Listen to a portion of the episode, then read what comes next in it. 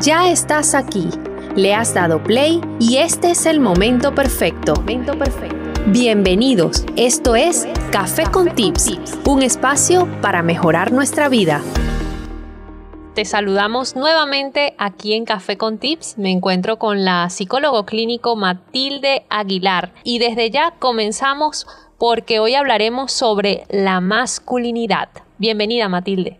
Muchísimas gracias, Bianca. Feliz nuevamente de acompañarles y un tema eh, que me gusta muchísimo porque hablamos de feminismo, hablamos de feminidad, pero ¿cuántas veces nos hemos olvidado de los hombres? Así es, Matilde.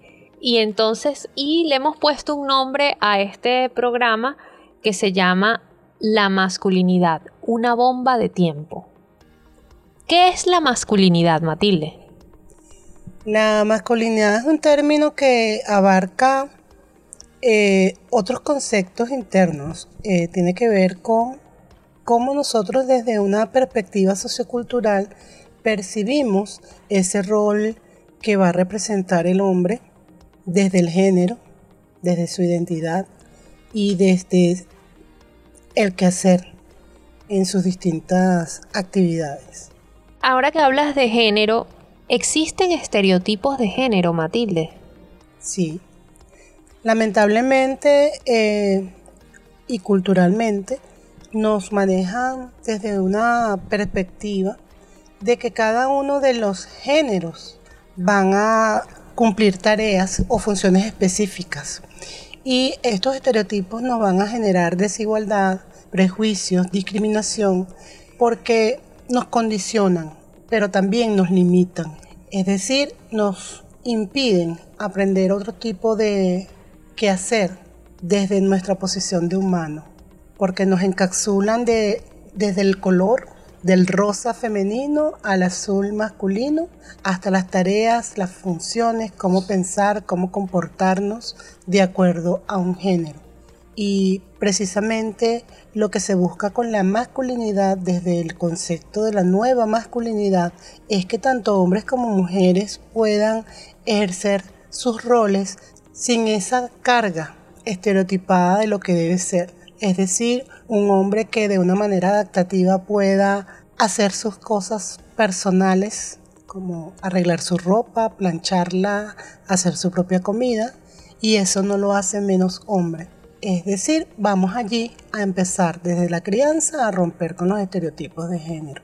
¿Y qué es ser un hombre, Matilde? O sea, según ese, esos estereotipos establecidos, ¿qué es ser un hombre? Ser un hombre culturalmente es una cápsula. Es una cápsula que indica que el hombre, empezando, no es mujer. Y ya allí con ese concepto se inicia la discriminación al género femenino. El hombre no es mujer, el hombre no es niño, el hombre no es débil, el hombre no es frágil, el hombre muchas veces no se le debe permitir sentir, pero también se le dan otras atribuciones, otros atributos, otras características como son el que debe ser fuerte, el que debe ejercer una virilidad eh, y una potencia sexual eh, en todos los espacios, eso parte del machismo también, el hombre que no se permite expresar lo que siente, el hombre debe ser arriesgado, el hombre debe ser, digamos, protector, el proveedor único, porque de hecho desde el machismo también se habla de que si no eres el proveedor, estás fallando dentro del cumplimiento de tu rol de género. Ahora que me hablas de eso, de, ser el proveedor y de eso que te hace fallar por esos estereotipos establecidos para el rol de género, quisiera que habláramos de las consecuencias de esas conductas extremas del ser masculino. Inicialmente, la principal consecuencia en esa, en esa adaptación que tiene el hombre a, estos, a este autoconcepto estereotipado tiene que ver con cómo afrontar el desarrollo de su propia personalidad. Porque desde pequeños los niños se les encapsula, se les, parcela en cómo deben conducirse, desde esa parte de proveedor, protector, de conductas extremas, de conductas de riesgo de asumir, porque el hombre es más arriesgado, debe ser más arriesgado y se le exige ser valiente y se le exige ser fuerte y se le exige ser determinado. Y por el contrario, se le minimiza en lo que es las expresiones de sus emociones. Existen consecuencias también en el área de la limitación, la frustración que presenta el hombre cuando no alcanza eh, ese autoconcepto exigido socialmente en cuanto a lo que son las sus propuestas de éxito, sus propuestas de logro, su satisfacción personal, en cuanto al cómo debe manejar su familia, cómo debe protegerla, hasta dónde puede ser el protector. Y si nos vamos ahorita con toda la situación actual pandemia, que ha limitado en el área laboral y en el área familiar a todas las personas con estas restricciones de bioseguridad, podemos encontrar que los hombres han sido muy afectados, muy afectados a nivel económico, muy afectados a nivel social y muy afectados a nivel emocional. Actualmente el hombre que era se consideraba el proveedor único y que manejaba ese concepto de rol de proveedor que no le permitía a una mujer trabajar porque él es el macho de la casa, le ha pegado el impacto económico por no poder proveer. Y eso ha desarrollado en cada una de estas personas que, que no han podido ejercer ese rol por completo en situaciones emocionales muy estresantes, muy difíciles, desde el estado de pánico hasta personas que han llegado a realizar actos suicidas. Y es de allí la importancia de que los hombres puedan identificar cómo están ejerciendo ese rol, ese rol, esa masculinidad, porque es una masculinidad que desde el machismo es poco sana, pero desde una concepción de una mente más flexible, puede el hombre tener un ejercicio de su rol más sano, más adaptativo.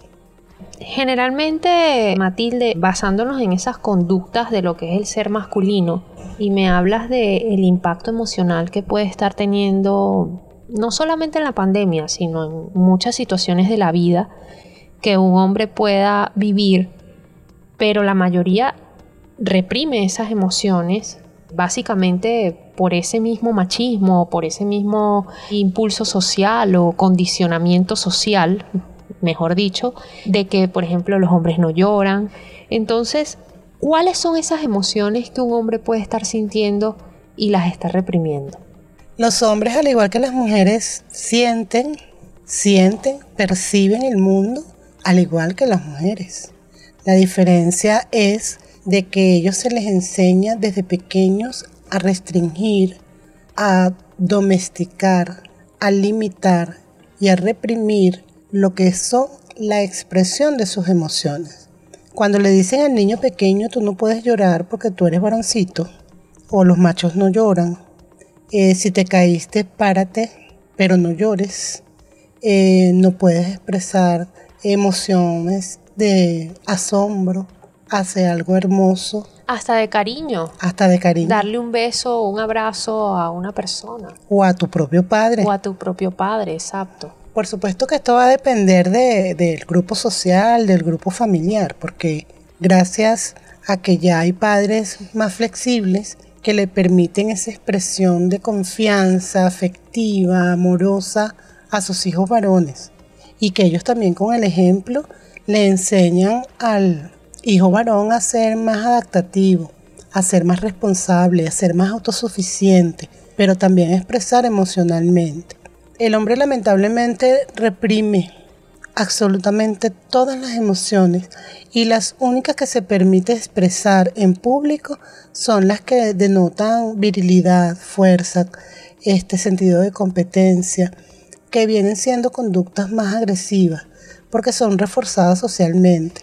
Es muy mal visto a nivel social un hombre que, que se sonroja, un hombre que llora, de emoción un hombre que puede llorar viendo una película simplemente o porque este le está haciendo qué sé yo, cariño a una mascota y se enternece profundamente que puede llegar hasta suspirar.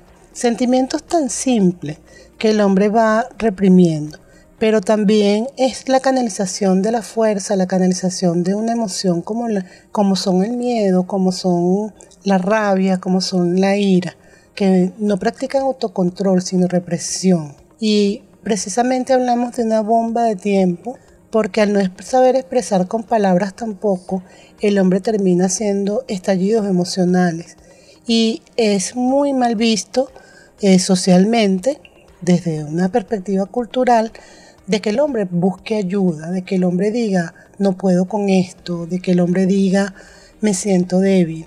Eh, son muy pocos los que se atreven a hacerlo con, cuando se encuentran en un grado de confianza con un amigo, con una amiga o con su pareja, que puedan decirle, tengo miedo, estoy estresado, no sé qué hacer con esto, eh, no puedo cumplir con mi rol proveedor, protector, me siento débil, me siento frágil, necesito ayuda.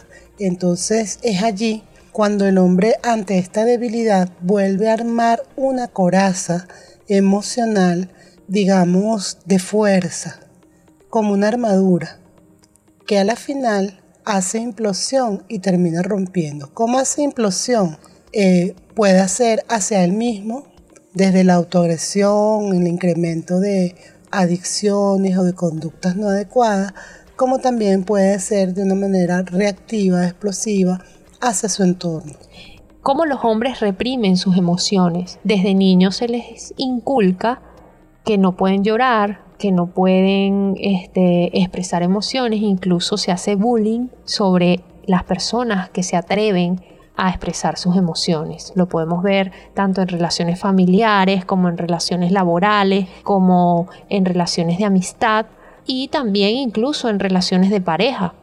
Pero hablábamos sobre que eso genera daños, tanto físicos como psicológicos y además consecuencias sociales para los hombres. Háblame un poco sobre esas consecuencias psicológicas, Matilde. La más importante y la primera que se pueden evidenciar son los cambios de comportamiento. Los cambios de comportamiento pueda, de acuerdo a cómo se viene manejando la persona y cómo es su característica de personalidad. Si es una persona, digamos, tranquila, pudiera pasar a ser una persona más aislada, más distante. Si es una persona con ciertas características de carácter, pudiera tornarse hasta violenta o agresiva, explosiva muchísimas veces, ¿no?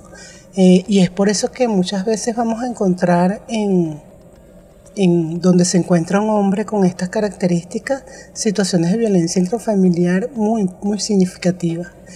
En cuanto al área psicológica, esta, esta represión o esta mala canalización de las emociones va a afectar desde la autoestima. Una autoestima que se va a ir deteriorando desde muy temprana edad. Posteriormente, eh, afecta el autoconcepto, porque el hombre siempre va a buscar dentro de ese espíritu competitivo que se le va inculcando el tener patrones de comparación. Y esas comparaciones al no, cumplir con las expectativas sociales, con esos estereotipos de, del macho cavernícola, por llamarlo de alguna forma, este, él va a sentirse menos. Y eso va a afectar directamente la autoestima su autoconcepto, se pueden producir distorsiones cognitivas, eh, en algunos se pueden desarrollar trastornos de personalidad, eh, se potencian algunas conductas adictivas, si no existían, pueden instaurarse y empezar a, ejecutarse conductas adictivas tanto a sustancias como a actividades, como pueden ser los videojuegos, el internet, eh, la pornografía, etc. También se pueden ver eh, casos donde el hombre puede desarrollar depresión, ansiedad, insomnio, brucismo, eh, fobias, trastornos de pánico. A consulta generalmente llegan los hombres bajo referidos por el área de medicina interna con ataques de pánico. Eh, que asisten a medicina interna porque tienen eh, signos como si fueran de un infarto Justo te iba a preguntar eso, si, si tienes casos de que lleguen eh, voluntariamente, por decirlo así, cuando te, se dan cuenta, ah, mira, tengo un problema y quiero solucionarlo, o porque tienen que aceptarlo es porque van referidos de otro especialista en otra área. Digamos que en, un 60% van referidos por otras áreas de, la, de, salud. Claro, y eso allí evidencia, ¿verdad? Que les dificulta. les dificulta aceptar ese tipo de, de situaciones. Eh, generalmente sí van referidos por otra área de salud porque presentaron signos físicos en caso de, de trastorno de pánico o de los estados de ansiedad que le llevaron a buscar una atención médica, pero no, son, no pueden identificar también por las fallas de cultura que tenemos nosotros de, la, de lo que es la atención psicológica, las personas no saben identificar cuando tienen signos o síntomas de ansiedad, de una depresión o de un ataque de pánico. Quería preguntarte, eh, Matilde, si tienes alguna, algún dato sobre las edades este problema de, la bomba de tiempo en la masculinidad puede identificarse en ciertas edades o, es aleatorio o, afecta más a ciertas personas de ciertas edades, a los más adultos, a los más jóvenes? Yo digo que afecta en distinto grado a distintos grupos etarios. En los pequeños, en los niños pequeños que hay niños que no les gusta el deporte ni, ni siquiera te pregunté por los niños porque pensé que no tenía eh, radio de acción este tema en los niños. Sí, pero hablamos ya de masculinidad porque estamos hablando de un rol de género ya en, ya específico, claro, de edad adulta. donde donde ya la persona está identificada dentro de su género y está ejerciendo pues su rol masculino. En, en ese sentido, pero sí podemos verlo desde los niños pequeños, porque cuando tenemos la exigencia, tanto de los grupos del área escolar como en la casa, de que tú debes de comportarte como un varoncito y obligamos a los niños a que ejerciten un tipo de deporte o que sea de contacto o que sea agresivo y resulta que al niño no, no le gusta el fútbol, no le gustan las artes marciales, no le gusta la natación, prefiere un instrumento musical o pintar. Prefiere las artes. Exacto. O cualquier otra cosa. O cualquier otra cosa que, sea su de, satisfacción, pues, de, de, ese ejercicio de su propia creatividad.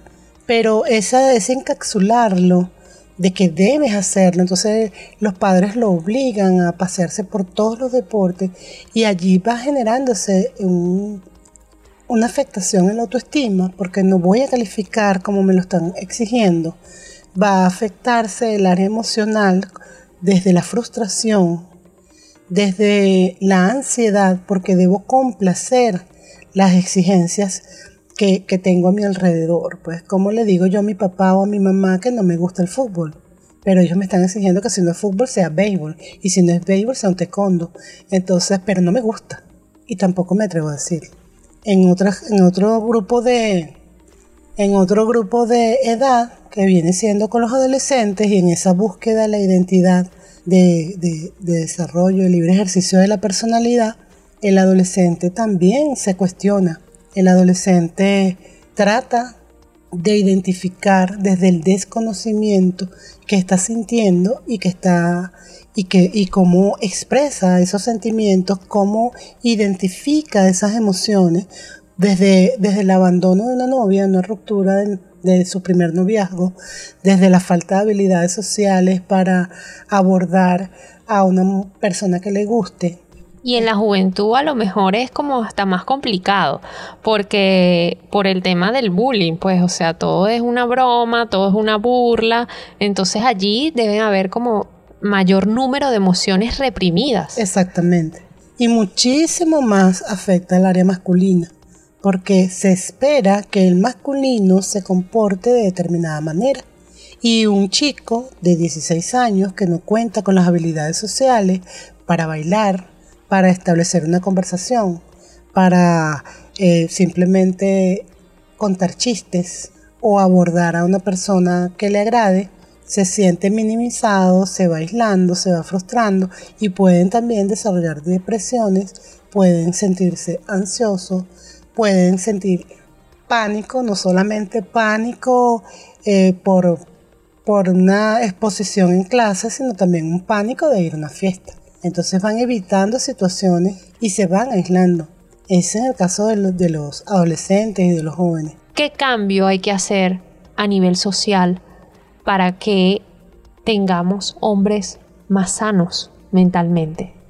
Esta sanidad mental parte de, de la madre inicialmente. Somos las mujeres las sembradoras de machismo. Somos las mujeres las que limitamos a nuestros hijos varones.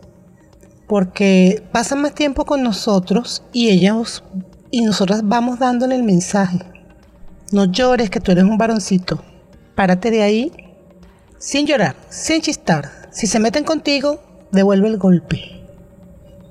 O cosas como la hipersexualización de los niños. Cuando decimos, ay, es que esa niña te está viendo mucho, se está riendo mucho, porque está enamorada de ti.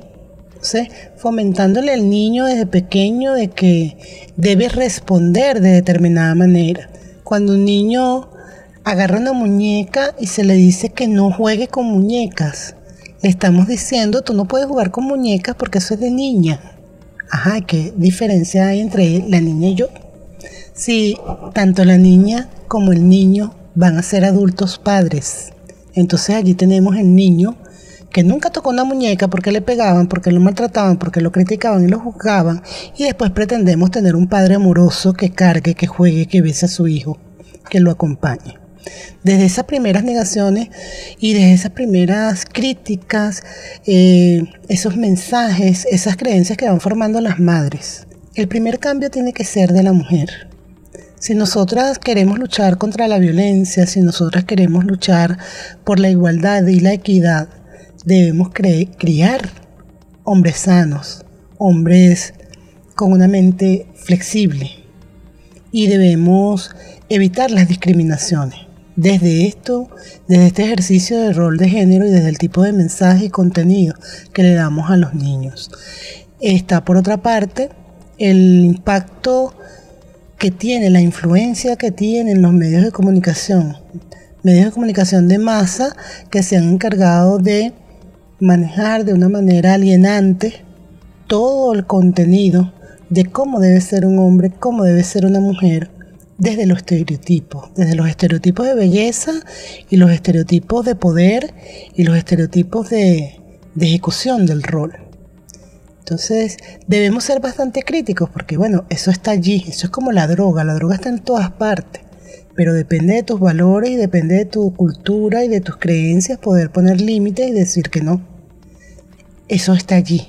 Si, si los medios pudieran tener un poquito más de conciencia y estudiar qué es lo que voy a transmitir, qué son los valores que voy a, enseñar y poder regular un poquito más esto, maravilloso. Pero si ellos no lo pueden regular, está la casa, está la mamá, está el papá y están todas las personas que convivan con un niño, que es ese adulto en formación que puede enseñar a tener una mente crítica donde se le puede decir al niño otro tipo de mensaje, mira, esto no es así, esto puede ser así, pero tomas tú la última decisión. De manera que eh, partiendo de la mujer, partiendo de los medios de comunicación, partiendo de los entornos escolares, donde también tenemos maestros y maestras que de verdad dan unos mensajes con una connotación muy, muy negativa a los niños niños pequeños que muchas veces van a consulta privada eh, referidos por un docente y lo que justifica el docente en un informe es que el niño no sale al recreo a jugar pelota, que lo ve afeminado.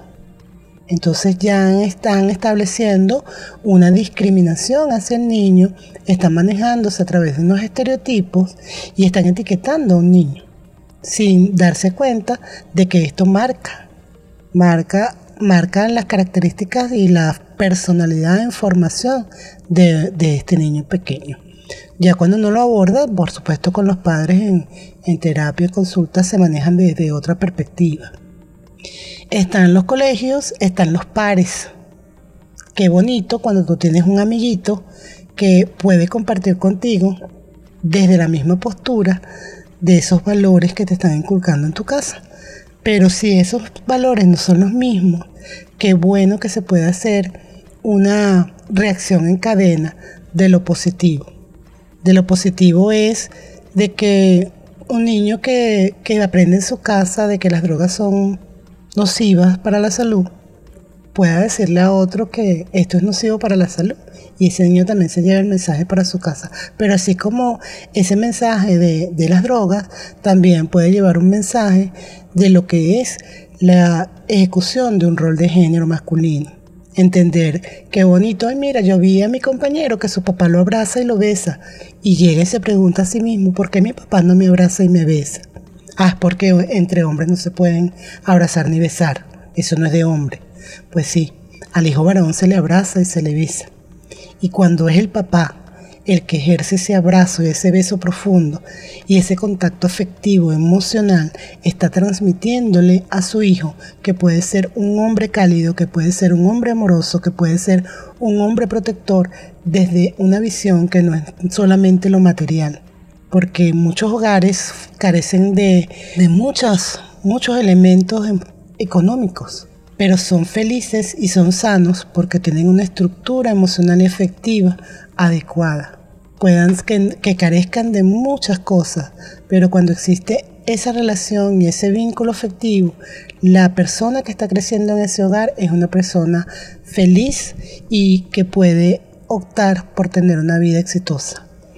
Y precisamente, Matilde, para esto es este espacio, para llevar este mensaje de, de reflexión de que eh, podemos tener sociedades más sanas, una sociedad más sana, con adultos sanos mentalmente y que tenemos que cambiar el chip, el chip que tenemos años eh, llevando porque la realidad nos está demostrando que no es el camino. Entonces, eh, yo quiero darte las gracias por estar con nosotros una vez más y creo que este tema da para conversar mucho más, pero el tiempo se nos acaba. Y quisiera que para finalizar le envíes un mensaje a esos hombres que nos están escuchando y que a lo mejor se han identificado y que, oye, dicen voy a dar el primer paso para crecer, para mejorar y para expresar mis emociones de forma correcta sin que esto le afecte a nadie a mi alrededor. Para mis amadísimos hombres, lo principal es que ellos se vuelquen a ellos mismos. Mírate, autoevalúate y no esperes hacer el estallido de esa bomba en un hospital por un infarto, por un ataque hipertensivo, por un accidente cerebrovascular. Sincérate contigo mismo, no te juzgues, asume los sentimientos y las emociones, identifica qué te culpa, identifica tus creencias, valora lo que estás sintiendo, comunícalo a las personas más cercanas. Inténtalo por tus propios medios. Puedes iniciar por pequeños cambios, pero si no puedes solo, entonces es el momento de buscar ayuda profesional. Y si no sabes a quién acudir, recuerda que nos puedes escribir a través del Instagram arroba y arroba abiertamente 2.0.